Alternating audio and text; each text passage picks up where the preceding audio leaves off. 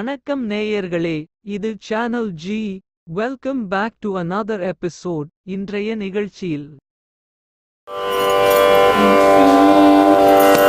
மார்கழி திங்கள் மதி நிறைந்த நன்னாளால். மார்கழி திங்கள்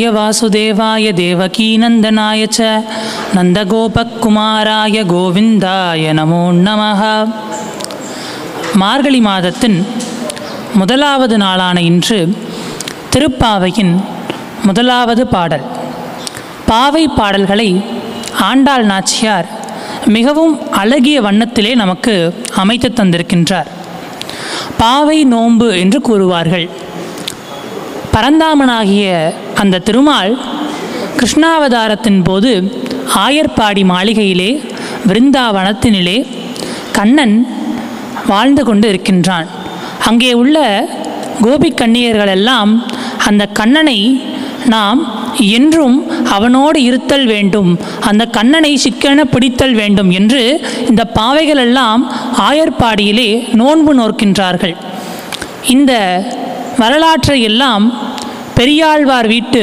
பெண் பிள்ளையாக பட்டர்பிரான் கோதையாக இருக்கக்கூடிய ஆண்டாள் நாச்சியார் கேட்கும் பொழுது அந்த கண்ணனை நாமும் அடைய வேண்டும் என்ற ஆவல் அவளுக்கு உள் வருகின்றது. ஆதலால் அந்த கோதை பிராட்டி பாவை நோன்பு நோக்கின்றாள் அந்த பாவை நோன்பு நோற்பது எப்படி என்பதை இந்த பாடல்களிலே மிக அழகிய வண்ணத்திலே கூறுகின்றாள். முதல் ஐந்து பாடல்களும் பாயிரமாகவும் ஐந்து முதல் பத்தாவது பாடல் வரை துயலடையாகவும் பதினொன்று முதல் இருபதாவது கடைசி பாடல் வரை அந்த பரந்தாமனை பற்றினால் நம் வாழ்வில் என்னென்ன பலன்களெல்லாம் கிடைக்கும் என்பதையும் மிக அழகான வக வண்ணத்திலே அவள் கூறுகின்றாள். முதலாவது பாடலாகிய இப்பாடலிலே மார்கழி திங்கள் மதி நிறைந்த நன்னாளால் நீராடப் போதுவீர் போதுமினோ நேர்விளையீர். சீர்மல்கும் ஆய்ப்பாடி செல்வச் சிறுமீர்கள் ஆய்ப்பாடி செல்வச் சிறுமீர்கள் என்று கூறுகின்றாள். என்ன பொருள் தெரியுமா? ஆயர்பாடியின் செல்வங்களே ஆயர்பாடியின் செல்வச் சிறுமியர்களே என்று கூறுகின்றார். ஆண்டாள் நாச்சியார் இருப்பதோ தென்மதுரையாகிய ஸ்ரீவெளிபுத்தூரில் ஆனால் அவள் பாடுவதோ ஆய்ப்பாடி செல்வச் சிறுமீர்கள் வடமதுரையாகிய ஆயர்பாடியின் சிறுமியர்களே மார்கழி மாதம் வந்துவிட்டது. நாமெல்லாம் பாவை நோன்பு நோற்பதற்காக செல்வோம் வாருங்கள் என்று கூப்பிடுகின்றாள். என்ன பொருள் தெரியுமா? நாம் எந்த இடத்தில் இருந்தாலும் நம் மனமானது இறைவனை பற்றிவிட்டது என்று கூறினால் இறைவன் எங்கு இருக்கின்றானோ அங்கு நம் மனம் நம்மை அறியாமல் சென்றுவிடும் என்பதுதான் பொருள். ஆக ஸ்ரீவல்லிபுத்தூரில் இருக்கும் இந்த ஆண்டாள் நாச்சியார் ஆய்ப்பாடி செல்வச் சிறுமீர்கள் என்று கூறுகின்றாள். சீர்மல்கும் ஆய்ப்பாடி செல்வச் சிறுமீர்கள் கூறுவேள் கொடுந்தொழிலன் நந்தகோபன் குமரன். ஏறார்ந்த கண்ணி யசோதை இளம் சிங்கம். கார்மேனி செங்கன் கதிர்மதியம் போல் முகத்தான். நாராயணனே நமக்கே பறை தருவான். பாரோர் புகழ படிந்தேளோர் எம்பாவாய். நாம் யாரை பாடுவதற்காக செல்லப் போகின்றோம் தெரியுமா? நந்தகோபனுடைய குமரன். ஏரை உழுது நாட்டை காக்கக்கூடிய நந்தகோப மகாராஜாவினுடைய குமரன். ஏறார்ந்த கண்ணி யசோதை இளம் சிங்கம். அது என்ன ஏறார்ந்த கண்ணி? இந்த யசோதைக்கு என்ன பாக்கியம் கிடைத்தது தெரியுமா? ஈரேழு பதினான்கு புவனங்களையும் படைத்து காத்து அழித்து மறைக்கக்கூடிய அந்த பரந்தாமனை குழந்தையாக பெற்ற இந்த யசோதை ஒரு நாள் இந்த கண்ணன் என்ன செய்தான் தெரியுமா? மண்ணை தன் வாயிலே எடுத்து உண்டானான். அதை பார்த்த அந்த யசோதை கண்ணா நீ எதை சாப்பிட்டாய்? என்று கேட்டாளாம். கண்ணன் ஒன்றுமே இல்லையே அம்மா என்று கூறினானாம். அப்பொழுது யசோதை ஒரு குச்சியை கையில் எடுத்துக்கொண்டு கண்ணா உன் வாயை துறந்து காட்டு என்று கூறினாளாம். அப்பொழுது அந்த கண்ணன் வாயை திறந்து காட்டினானாம். அந்த வாய்க்குள்ளே ஈரேழு பதினான்கு புவனங்களும் சப்தத்வீபம் ஜபத்வீபம் அதில் பாரத வருஷம் பரதக்கண்டம் அதில் வடமதுரை அதில் பிருந்தாவனம் அதிலே ஒரு கண்ணன் அந்த கண்ணனை யசோதை கோலொச்சு காட்ட அந்த கண்ணன் வாயை திறக்க அந்த கண்ணன் வாய்க்குள் ஒரு பாரத வருஷம் பரதக்கண்டம் அங்கே ஒரு வடமதுரை அங்கே ஒரு பிருந்தாவனம் அங்கே ஒரு கண்ணன் அங்கே ஒரு யசோதை இப்படி போய்கிட்டே இருக்கான். கேட்குற நமக்கே தலை சுத்துதோ இல்லையோ பார்த்த யசோதை மயங்கி விழுந்துட்டா.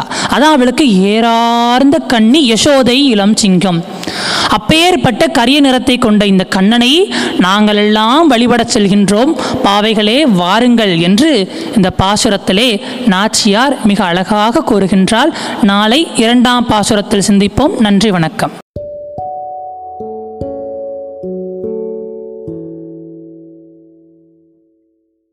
அன்பு நேயர்களே இது உங்கள் மனம் கவர்ந்த சானல் ஜி. உங்களுக்காக தினம் ஒரு நிகழ்ச்சி ஒலிபரப்பாகிறது நண்பர்களுடன் பகிர்ந்து கொள்ளுங்கள். நலம் பெறுங்கள்.